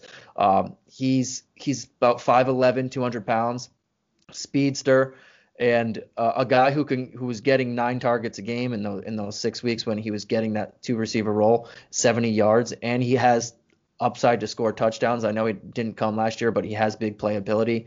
Uh, that's a guy that I'm looking at a lot, uh, very cheaply, especially if I'm, I'm paying up for some of the bigger guys. Is a guy in the especially in the right matchup, he can beat you downfield. Uh, and those two 40-yard plays that we mentioned that the that the Bears got, both of them went to Anthony Miller in those last six weeks. Um, he's the only guy who had a 40 yard play on this team. He's he's someone who's looked like he had a really bad season last year. But again, the, the Bears played their best their best ball in, in the last five six weeks of the season, and he was another guy who was part of that reason. Um, it just clicked for the whole team the last couple of weeks, except for one guy, and uh, he plays quarterback. yeah, I'm, I, I'm with you. I was I, I like Miller going into last season. I like him going into this season. He's like the perfect guy in DFS. I like the target when everybody else is going to be looking at a guy like Allen Robinson. So those picture perfect matchups where they're going against, let's say, the 27th or 28th ranked pass defense in the NFL those are the matchups I like to target Anthony Miller in because everybody's going to gravitate towards Robinson. He'll be a little lower owned, and you touched on it. The big play factor is there for him. The targets were there for him towards the end of the season, where uh, you know you sprinkle that out, and in, in Allen Robinson's going to draw a fair amount of double coverage. Let's be real. Yeah, we talked about to. him. We talked about him being a physical specimen and being the you know the one A. There is no one B. Miller's good but he's not a 1B to a 1A like mm-hmm. we're talking about Allen Robinson. He's he's more of a 2B. Not I would I don't you might be able to get away with saying two way. Um, but you know, you guys, uh, Andrew, and you were talking about the Falcons, where you know Julio Jones is a one A. Uh, you know, I, I would consider Ridley. He's you know he's not necessarily a one B because Julio is just that much better than him, but he's definitely a two A. He's definitely yeah. like a, a, great receiver that could be a number one somewhere else. Miller can't be a number one anywhere else, but he's a very comparable receiver and definitely a guy that can benefit with the double coverage going to Allen Robinson. So really looking forward to him. And let's be real, they brought in Ted Ginn Jr. I, we'll get to him in a minute. I'm not going to have many good things to say about him. Um, mm-hmm. He's played on just about every single team in the NFL at this point and has never really been able to put it together other than two big plays per season. So I, I don't yeah. expect him to draw too many target shares.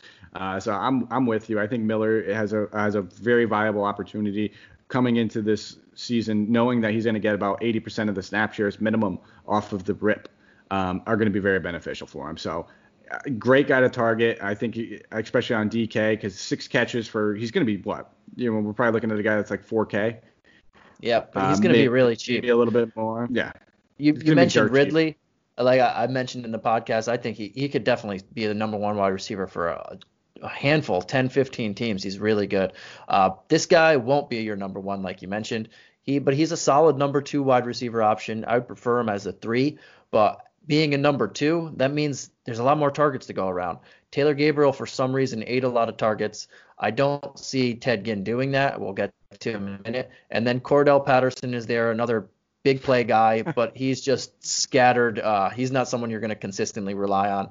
They picked Anthony Miller in the second round uh, for a reason, and this is what they want. This they want this guy to be that number two. Uh, to Anthony, or well, I keep calling him Anthony Robinson, Allen Robinson. I'm getting them both mixed up here, but um, they want him to be that that number two to him, and he's shown that he can be if given the opportunity. And if he's if his head's in the game because that was a big thing that they were barking at him. That's why he wasn't playing so much. But he has an upside to be a very good DFS target on the right on the right slate. Um, he has he's shown in his rookie year that he can get in the end zone, and he showed when he gets the playing time that he's a he's a big play that can happen. And let's just remember, um, you know, for a guy like let's say Nick Foles does come in uh, Alshon Jeffery, when he was playing with the Eagles, would draw a lot of double coverage. And if we talk about that playoff run that they did have, uh, a lot of the big throws were to the number two guy on that team because Alshon Jeffery was drawing double coverage. Uh, and that would be Nelson Agholor, the league leader in drops, pretty much. so not a guy that, that struggles in his own way. Uh, but it's just it goes, goes to show, in my opinion, that Nick Foles will make the right decision at the right time. If there is double coverage, he's not going to force it into that. And Anthony Miller will benefit from a guy like that, as opposed to Trubisky, who at this point just is scared for his life while he's in the pocket doesn't want to sit there in the pocket, doesn't want to step up in the pocket to make that big throw, and just wants to get the ball out of his hands as fast as possible to his best target, which is one of the things that bothered Allen Robinson the most. It's, eh, you know, I, I love you throwing me the ball, uh, but if you're going to throw it to me, put it in a spot where I have actually have a chance to catch it, and I'm not going to get killed. So, yeah. Um, I think that's a good transition. We can go right into Ted Ginn on this one. We're not going to spend too much time here don't buy Ted Ginn. Don't buy into anything about Ted Ginn. Don't play Ted Ginn in DFS unless you're just looking for that GPP shot in the dark kind of play. You know, he's going to have two good weeks out of the 16. Um, and by that, it'll probably be two catches for 87 yards and a touchdown. so, yeah. He can still beat defenders uh, downfield. He can still beat them over the top. But relying on that is something that maybe you do a couple times, but that's it. I mean, if you do it and it doesn't work out, that's that's fool's gold right there. I, am gonna stay away from him as much as possible. Taylor Gabriel's more. He's not a Taylor Gabriel at this point in his career. I think he's Taylor more, Gabriel more good. yeah, I mean, it, Taylor Gabriel's not great in his own right, and if I think he's better than Ted Ginn, that just says I'm I'm not touching Ted Ginn. And you're and this is a Dolphin fan saying this. You know the the, the guy that you know was dealing with the promise early on of this guy being. I mean, let's be real. When he came in, he was supposed to be a big thing. Uh, you know, he had a lot of promise. That speed, it was like, oh man, and and it just goes to show you the Bears getting Cordarrelle Patterson over here to to basically be like he's he's a poor man's Devin Hester at this point, a guy that's crazy athletic, crazy speed, where you just wonder what could happen if the ball's in his hands, but then can't play any position. Uh, can't do anything other than just have that breakaway return speed. So we and the Dolphins were were very upset with the Ted Ginn. We wanted Brady Quinn it wouldn't have worked out either way, so it doesn't matter. I think you won that one actually. I think you got. I think I think when you're talking about a flash in the pan, um, you know, and that just goes to say we're not going to touch on Notre Dame quarterbacks in general. Um, Deshaun, I, we can go on for for for a while with Notre Dame quarterbacks, but uh, that's for a different conversation. We'll have a different day. But yeah, I, I, we're just gonna pass right by uh, right by Ted Ginn. Um, you know, hey, if you want to play him in those GPPs, yeah, play if you're gonna play him week one in a GPP, play him every week. You might as well commit to it, playing him every single week in one lineup if that's the case, because that's kind of the logic that you're using when you play a guy like Ted Ginn. Because even he could be as open as possible. Uh, he doesn't have a quarterback that's probably going to throw it to him, and he doesn't have hands that could probably catch it. So I'm willing to just kind of let somebody else make the mistake on playing him week in and week out, and just hey, when he has that one big catch, I'll take it to the chin. I'm sure there's seven other guys that week that did the same exact thing. So We'll slide over uh, to the tight end position, Santino. Another position they bring a new face, a new name, kind of replace. And it's a position that we were expecting a decent amount of work from last season. Going in, Trey Burton was a sleeper on a lot of people's list for DFS for season long. Um, I was actually pretty high on him. You know, we, have seen some some pretty good flashes when he was over there in Philly, uh, but you know, didn't get it done over there in Chicago. Struggled, bringing now a downside of Jimmy Graham, a guy that is pretty much I guess we could say on the the back end of his career, it doesn't look like he's ever going to have those, you know, early on uh, Saints days. Even when he had a couple good years over there in Seattle, those are done. He was seeing high volume targets, high volume receptions. Now he's going to an offense that does not spread the ball around that well, does not have a comparable quarterback unless Foles starts, um, and you know are getting maybe what 40, 30 percent of Jimmy Graham's best at this point. So you know, he's coming off a year with uh, 60 targets in Green Bay for 38 receptions, only 447 yards and three touchdowns, and that is going with a one of the best quarterbacks in the league, one of the most accurate quarterbacks in the league, one of the biggest arm strength quarterbacks in the league, who also struggled and was desperate for a secondary playmaker outside of Davante Adams, especially when Davante Adams was hurt. So I don't know. I don't. I don't know what we can really expect from Jimmy Graham this season. Uh, outside of you know just a very very cheap DFS option in the right matchups, he's not a guy that I'm necessarily gravitating towards. Not looking at him in season long leagues. I think there's just three or four other guys. I keep talking about that show that you and Andrew did. Uh, give me Hayden Hurst over him any day of the week. Um, I, would be more than happy to take a guy like that over Jimmy Graham just for pure upside and pure athleticism. Uh, but let me hear what your thoughts on uh, on Jimmy Graham. I'm kind of looking at him almost like Ted Ginn though. Like I'm not gonna have much to do with him not as bullish as you, uh, but they do start two tight ends a lot, and they their first round, well, second round pick in this year was was their first pick of the draft was uh, a, a tight end. So we'll see how that happens. And Demetrius Harris is there; he's going to get some snaps. I, it's very hard for them to have too many guys DFS worthy in the pass game when the pass game was just a train wreck last year. So I'm not totally high on him, but um, I think he'll start over Cole Kmet. They're, for, they're the guy that they took in the second. Uh, but he hasn't had 100 targets, like you mentioned, since leaving New Orleans in 2014. Uh, the last four of the last five years, he was under 700 yards. Uh, four of the last five years, he had six touchdowns or less. Um, three of those, or three of those years, he had uh, what was it, two, two, and three. Uh, he was bad in Green Bay. In his two years in Green Bay, he had 1,083 total yards, 93 total receptions, and five total touchdowns. He turns 34 in, in November. Uh, he's not going to play a full complement of snaps like he did in, in New Orleans or even in the, the big year he had when he scored 10 touchdowns in Seattle. Um, how much does he have left in the tank? We don't know yet. Uh, he's he's older. He hasn't had pro- productive years in a while, but he's a he's a pretty big name, and, and that's going to draw in people, whether for the good or the bad. Um, I know you mentioned Green Bay, and I know he was very bad in Green Bay, but the one thing that I will say about his time in Green Bay is I know Aaron Rodgers wanted a second guy, but he Aaron Rodgers has never ever utilized the tight end position in his career. Uh, that's one thing that when Graham did go there, they said, "Will Graham Jimmy change this? Will uh, Aaron Rodgers throw to Jimmy Graham more now that he's on his third Hall of Fame quarterback probably in his career. But um, yeah, Aaron Rodgers still didn't really use him like you, you, you might have thought he might have. But that's one thing I'll say to him. Uh, he had two games over five targets last year. His high was nine, and two games over 60 yards. His high was 65. Just not productive. And I don't know if it was the system and Aaron Rodgers' pref- preferredness to you throw to tight ends or uh, throw to wide receivers and running backs, or just Jimmy Graham has nothing left in the tank anymore. I'm not trying to pay up and find out if he has anything left in the tank, but if there's still something, I mean, I wouldn't be totally shocked. But then again, like I mentioned, there's only so many mouths to feed in an offense that's not elite. And we know that we both like David Montgomery to get his get his. We both like Allen Robinson to get his. I like Anthony Miller to get his. Tarik Cohen's still there. How much is left for Jimmy Graham to really eat? Uh, Ted Ginn's going to get a couple here and there, big plays. Cordarrelle Patterson has a couple big plays in him a year. Um, they have multiple tight ends that they're going to play. There's really not much for Jimmy Graham here, so I'm going to leave him out. But I mean, he's some guy that if he shows a, a good connection with Foles or Trubisky, that maybe I'll squeeze him in in a in a tightrope when I have no money left over and I have to squeeze a tight end in. But for the 90% of the time, I'm, I'm going to leave him out there.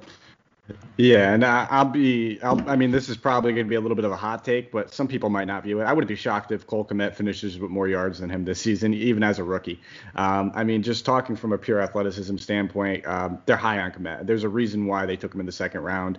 Um, he's he's athletic freak. I mean, you should like this portion of him, but he actually turned down a chance to play for the White Sox, so he, he's an athletic guy. He could have played baseball as well. I know you like your football players that could have played baseball, given the fact that you know you like the shorter quarterbacks a little, the infield guys a little bit more uh, middle infield guys. But uh, he's he's got he's got comps to Rob Gronkowski. This kid, he's eventually going to be their tight end of the future. So I'm not yeah. expecting too much from Jimmy Graham. It looks like it's almost like a point where it's a he's a veteran placeholder that might just be able to show this new athletic pass catching tight end a few tricks because Jimmy Graham was never known for a blocker either. He was actually always been pretty poor at blocking. So um, he could, he could be not, a red zone option. Uh, he's a yeah. he's still a big guy, and that's probably his main role. Like, but yeah, you can't expect too much from him from in between the 20s. Mm-hmm. I like I like Kmet too, but big all three of them, if if they're all going to be splitting gear or splitting snaps, him, Harris, and and Graham, you can't really rely on a tight tight end's a, a wasteland for the most part anyway. If you're splitting snaps with three people, uh, it's just very hard to trust you on a week to week basis. Yeah, I think you said it perfectly on that other show the other day. There's usually about five guys every single season that are, you know, in the upper echelon of, of a tier. And then, you know, when you look at that six through 10 range, there's usually one or two guys you can see, you know, that wouldn't shock you if they finished in that top five, if they, you know, kind of uh, usurp somebody in that top five. Um, Jimmy Graham's not that guy. Uh, he's yeah. he's going to probably be outside of the top 14 or 15 ranked tight ends, I think, when the season's said and done.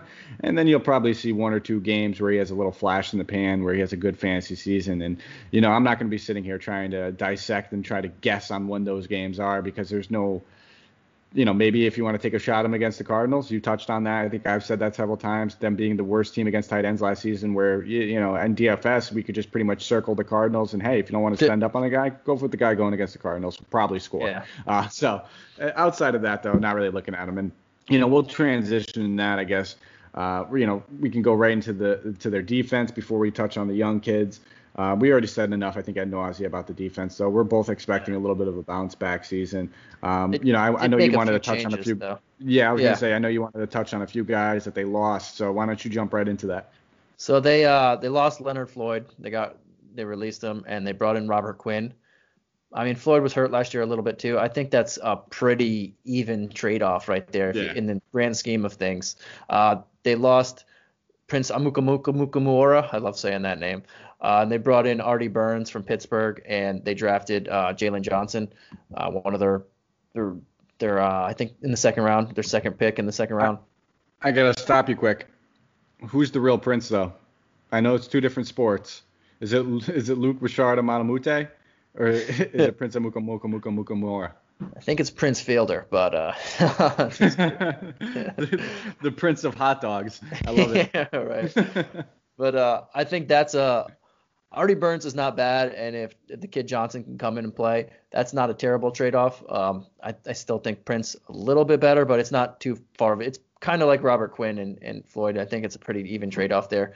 Uh, but the biggest loss for them is they lost, haha, Clinton Dix. I just wanted so to say it like that.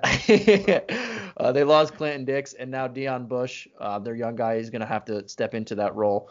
But Clinton Dix is one of the better safeties in the league, uh, wherever he's been, and that's that's probably the biggest downgrade that they have on the team. Uh, we saw Trey Burton flip to multiple tight ends. Taylor Gabriel flip to an older version of himself. Um, Kyle Long and Coward are probably Ifedi now, which is an upgrade. Floyd to Quinn, Amukamara to them. Clinton, Ha Clinton Dix is probably the biggest loss that they had this year, and uh, we'll see if that keeps their elite off, or defense intact uh, in the passing game. But I mean, they still have Kyle Fuller, they still have um, They still have Khalil Mack and they still have other superstars where this is not a defense that I want to actively target. Yeah, no, they're not. It's going to be a very matchup dependent. We talked about their secondary being their their strong focal point of their defense last season, and definitely losing uh, Ha Ha Clinton Dixon like you said, they didn't really replace him in the draft. They didn't go out there and take a safety in the draft. Uh, you know, we've seen them take a quarterback in the second round with Jaylon Johnson. Uh, and, you know, sometimes we see some of these corners kind of transition to a safety if need be, um, but not something you generally want to do with a guy that's a rookie. Um, and, you know, I don't see Fuller going anywhere with, you know, the way that he plays. He's just an absolute stud. So, definitely an area of concern that we can look at. And, you know, talking about a team that struggled with takeaways as is. Um, safeties yeah. are usually one of the guys that we're looking to kind of come up with at least you know three to four interceptions per season. So that's definitely going to be an area of concern for him. But um, it's going to be very matchup dependent for me. I'm expecting their defense to definitely take uh, you know a turnaround from last season, but I don't think we're going to go back to 2018 where they went 12 and four. That's why I think when we look at this Bears expectations coming in this season, I think 10 and six, maybe nine and seven is exactly where I have them placed, and I, I think that's a very realistic expectation, just because uh, uh, you know they're right in the middle from that that 12 and 4 season. Yeah. When we look at their offense and their defense, it's right there.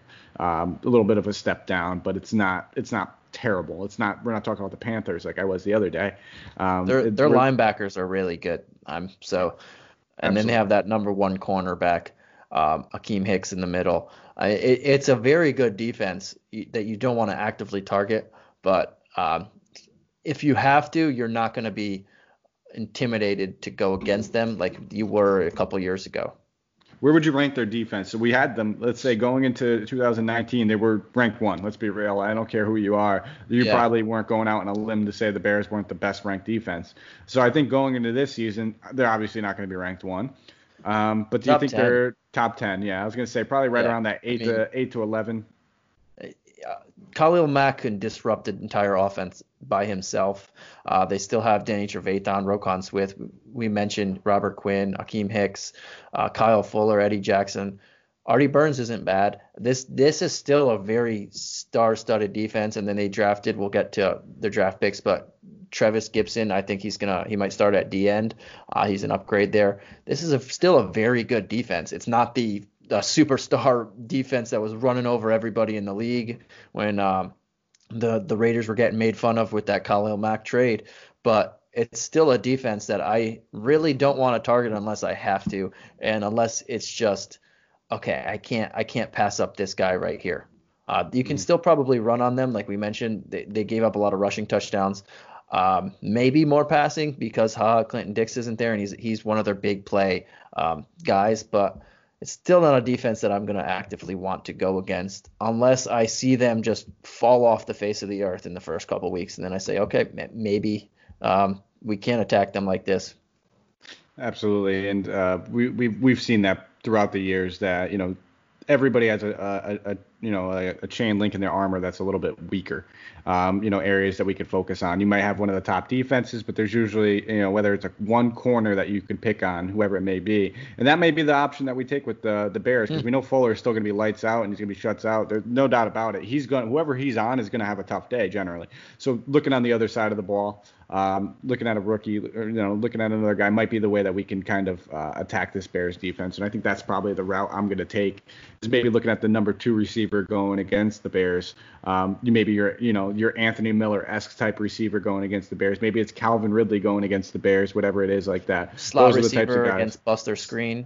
Mm-hmm. That's a great. That's yeah. a great call. Absolute great call. Especially if you're looking at a team like you know the Rams that they can get away with the way that they use like their slots and stuff like that. So yeah. um, I'm really looking forward to talking about um, their their 2020 draft, and it's simply because I think a lot of people were kind of shocked. And I don't know. I wanted to take your take. Are you a little shocked that they went in there with two second round picks? I was actually anticipating that they were going to trade up uh, just to kind of get into that first round, but they didn't. They were happy with where they were. They took. We've already talked about Cole Kmet, so we won't beat him to a dead horse. Uh, but you know, I, Chris Sims compared this dude to Gronkowski. There's a lot of comps to Gronkowski. They're expecting big things from him. He's athletic. Um, probably not going to have an immediate overall great impact, but a guy that we'll probably be talking about at this time next season that we're pretty excited about. So we'll go into uh, Jaylon Johnson, cornerback out of Utah. Uh, what are your thoughts on him? Uh, immediate impact player, or we're probably going to see him more as a depth type of guy? Uh, I like this kid, but again, they have Kyle Fuller's locked in right there. Uh, they brought in Artie Burns and they have Buster Skrine, who's all right. Um, so I, I, see him being either the, the third or fourth corner. Um, maybe at one point he could t- overtake Artie Burns, but they don't need him this year to um, be that number one corner. They don't even need him to be the number two corner. Um, we'll see how he if he's good in the slot, he could he could take that number three job, or it's pretty much a starting job now, the slot cornerback uh, in today's day and age. So uh, I think he's going to play fairly consistently. Uh, you need at least four corners to be a very good pass defense, but uh, yeah, I, I think this kid's good. They just don't need him to be a superstar in year one. Yeah, absolutely, and that's that was kind of my take going on to him. Um, you usually see a lot of those second, third round. If you're if you're starting a corner, you're taking them in the first round. That's generally been the take. Like the first round corners are the guys that we see be the immediate impact. Otherwise, we see these other guys just be that depth position. Um, and he may be one of those guys you touched on him. He's good. He's very very good. He's crazy athletic. He's played multiple positions throughout his high school college career. So I I can see this dude being one of those guys that if somebody something happens at safety and they need somebody, he you know that could be the way that he finds himself on the field. Yeah, he, I mean Deon Bush has uh, been there for a few years. If he's not up to it, maybe maybe Jaylon uh, squeaks over there. Now going into their uh, you know because their round five pick because they didn't have a third, they didn't have a fourth. We saw them trade their fourth round pick for Nick Foles, but you talked about him already. Their edge rusher out of Tulsa, uh, Trevis Gipson. Um, you said you're excited about this kid. Let me hear why. I I just think he's he's probably gonna take Bilal Nichols' starting job very or soon. Uh, this kid could rush the passer. He's a pretty good. He's a big unit. Um, I just think he's one of those guys that uh, he he got picked later, or he got in the fifth round. I think it was what, 155th overall. Uh, he's he's just a guy that I I think will mesh well with this defense. Um, and to do what he needs to do. I mean, there's superstar linebackers all over the place. I mean, I mean, not a superstar, but Barkevious Mingo is not even going to start on this team, and former first rounder. Uh, I think he's going to fit very well Gipson in this team. And you're, next to Eddie Goldman, Akiem Hicks, Khalil Mack. You're going to be like one on one. They're they're going to have to put two people on Mack for the most part. Akiem Hicks is a is a beast in the middle. This guy's going to have all the opportunity in the world to be able to do what he does if he gets this job. And um, I, I think I I'm very excited to see what he can do. Yep, um, I'm with you. Honestly, I'm not going to say and act like I know a ton about the guy because I generally don't. That's why I wanted to get your take on him. I know I read some little um, some little articles, you know, when I was doing some research about how like you know Von Miller helped him kind of you know improve his game a little bit, and I mean that just says something. If a guy like you know Von Miller is probably notoriously one of the nicest mean guys in the mm-hmm. league. Uh, you know, we we touched on that with some of our guys from our season long league, just calling somebody a nice guy. I can't now It's it started slipping my mind who you called a nice guy last show that I was gonna you know break your stones about for quite some time, but I'll have to go back and listen to that one. But you know uh, you know getting a guy like Von Miller that's you know be able to work with you. He, these guys don't work with just anybody. Um, you know, they, they, if they see something, if they see a guy that they they're expecting to make a splash, those are the guys that they kind of want to work with. So that's just a little telling. So we'll go to their other round five pick, a guy that was only taken about not, uh, what was it, about eight nine spots later. Uh, Kindle Vildor, cornerback out of uh, Georgia Southern. Um, I don't know much about this kid, to be honest. I'm not going to sit here and act like I do. Do you know Do you know anything about him? Is he anything special? Is he just simply a depth guy? Not too much, but again, I mean, if Jaylon Johnson is not might not start out of the gate at cornerback. I can't expect him to start. Uh, they they're pretty well adept there, so uh, I think he's just more of a depth option, especially in his first year. All right, and then we'll keep going on to their other fifth round pick. So they had three picks in the fifth round. Darnell Mooney, speedster out of Tulane. Um, guy's got quick. He's got breakaway speed. Seems like he's a nice yards after the catch. A YAC guy. We always love our YAC guys. I just don't see how this guy's going to get on the field too much, knowing that they just brought in uh, a guy like Ted Ginn to basically play a very similar type role with him. Um, we've already touched on Allen Robinson being the mouth to feed. Anthony Miller is going to get his, and then we also have Tarik Cohen. So not a guy I expect to necessarily uh, make a splash this season, any way, shape, or form. But he might be a guy that makes himself a name in training camps. Uh, if we have a preseason, we could see him make a couple splashes in preseason, and he might be a name to, you know, keep an eye on in the future um, yeah. sort of thing. I wouldn't be surprised if he took um, Ginn or Patterson's job. I'm, I'm assuming not right out of the gate because it's the veteran veteran way.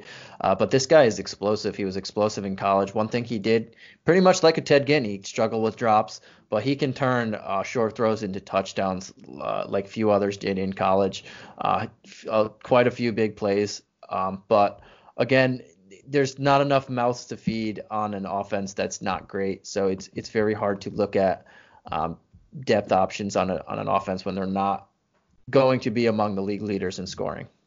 Yeah, you could take a look at some of these uh, some of these other guys like on teams. If we're talking about you know the Packers with a high-powered offense, or talking about the Saints with a high-powered offense, and you know the Chiefs, for instance, like you know we see guys like Mecole Hardman. That if you were coming into the season, were you expecting Mecole Hardman to be a you know big part of this offense? Some people would have said, yeah, I expect to make some big plays, but he really came out and showed that you know just being like a third or fourth option on a high-powered offense, you could still be an effective DFS yeah. and season-long provider for fantasy. So um, this isn't one of those types of offenses. What we're getting at here, guys. It's not. It's not. They have too many mouths to feed. Where somebody's gonna have. To...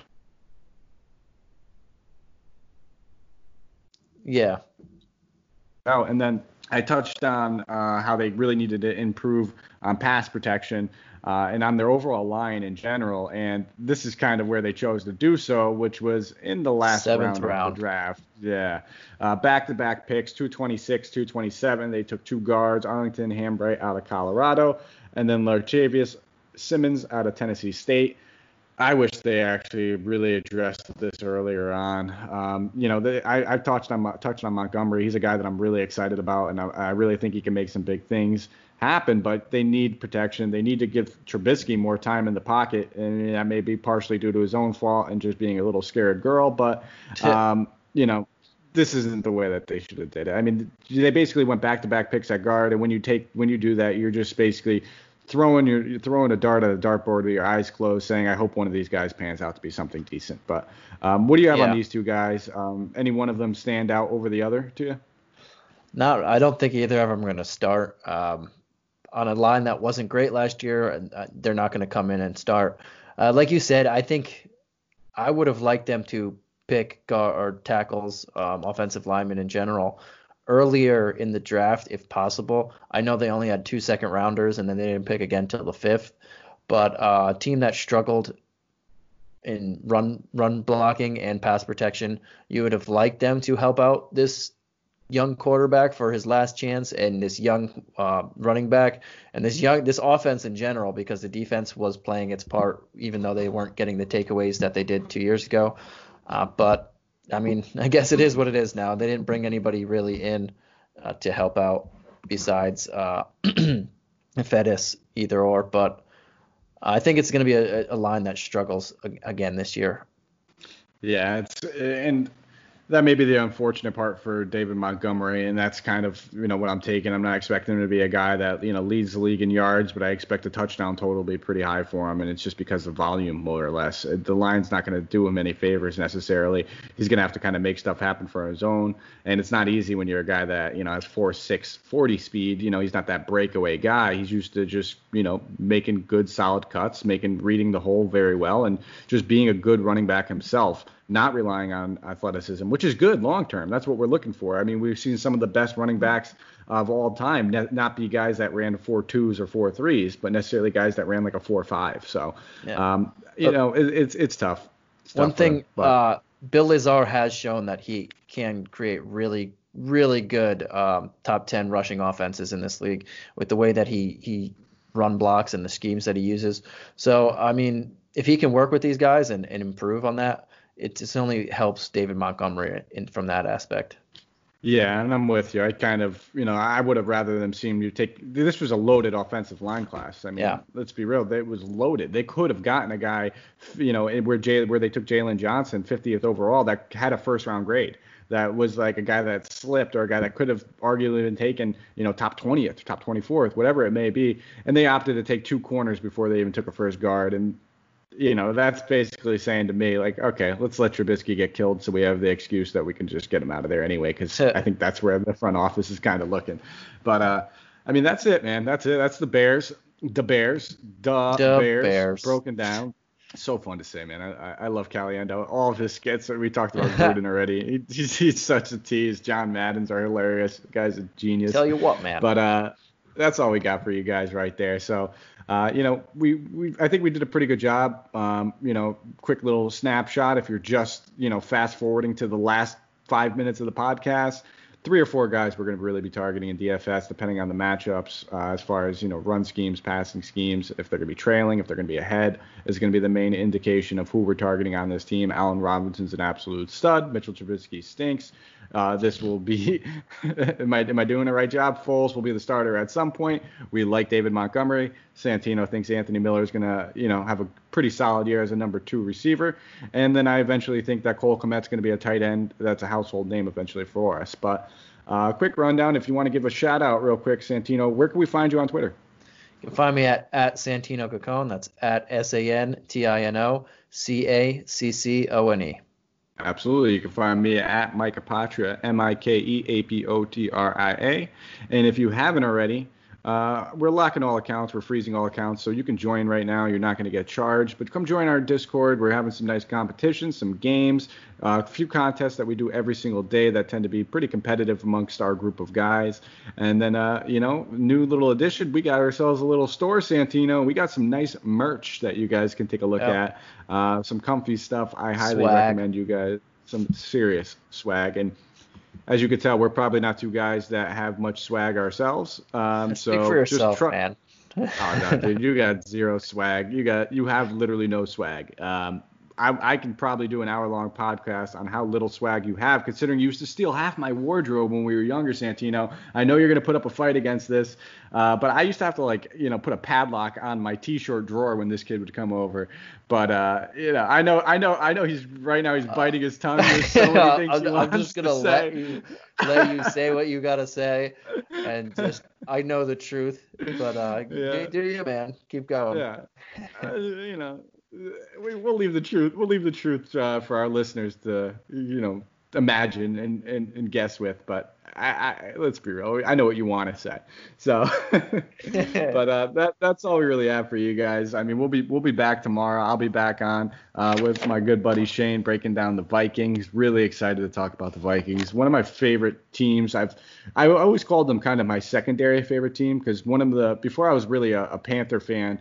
I was a Randy Moss fan, and I, I, he was one of my favorite players to watch growing up. So I used to always love watching Cris Carter, Randy Moss, Daunte Culpepper. Excited to talk about the new team tomorrow. Santino's falling asleep over there on me. So uh, uh, we will let you guys get out of here. We really do appreciate it if you guys can give us a thumbs up, a rating, or review. Uh, anywhere podcasts can be listened and found, and even video now that we're doing this over there on YouTube. Hit that subscribe button. You can get a little alert every time we put out a podcast. So we greatly appreciate that. And then uh, if you guys can hit us up on iTunes with a nice five stars, that means a lot to us as well. Uh, it lets us you know know where we can improve and you know what we're doing right, so we can keep doing it right for you guys. Um, you know, I, am sure we'll kind of get a few in there, probably saying one star, tell Santino to cut that man bun. You know, that comes with the territory. We understand that. But if there's something that we could get better at, we want to know. Uh, that's all we have for you, Santino. Anything you'd like to leave us on? I know that you're probably, I, I had to take my jabs at the end right before we were getting off air because I knew that you got plenty of ammo to come back at me with. Yeah, no, I'm a gentleman, so I'm not gonna not gonna come back at you. but um, yeah, re- remember the the charity Mamba on three. It's Coach's favorite charity. Uh, if you guys, I know it's crazy times now, uh, but if you have anything, if you have anything you can donate, uh, please donate to that. And um, yeah, that, that's it. I'm I'm not gonna pull an apotria and be be rude to people. I'll just I'll just sit here and uh, and take it and, and know my truth. yep, yep. All right, we'll edit on that one there, guys. I'm sure there'll be jabs and other shows coming my way, yeah. uh, and that's why I'm getting them out now because I know Santino does. I usually do my shows mostly on the weekend because of my weekday work schedule, so there's plenty of opportunities for him to take shots at me during the week. So I got to get him in on the weekend. But that's that's all we have for you guys. Thank you for listening. Again, I'll be back with Shane tomorrow to break down some Vikings. Uh, as always, guys, stay safe. Uh, let's you know hunkered down and get through this all together. Mamba on three, and Mamba Mentality has been kind of getting us through with DFS Coach Talk. So, um, oh, I forgot the biggest portion of our news, Santino. We're providing KBO lineups, um, and we've been pretty successful over here. Santino being a major force in that, Andrew, and then Coach kind of leading the charge on our KBO lineups. So, um, you know, we are providing them, and as of right now, you can join and get those KBO lineups for free. Your membership is frozen until the major three sports, MLB, NFL, and NBA kick back off, and you can get all that content, lineups, and information from us for no charge. So something to take advantage of. And hey, you know, try us out, maybe using some KBO, see how we do in a sport that we don't really research too often, that now we're kind of thrown into, and you'll have a good idea how we're going to do in the sports that we are uh, undividedly get our attention, put a ton of research into. So thank you guys. We'll catch you later.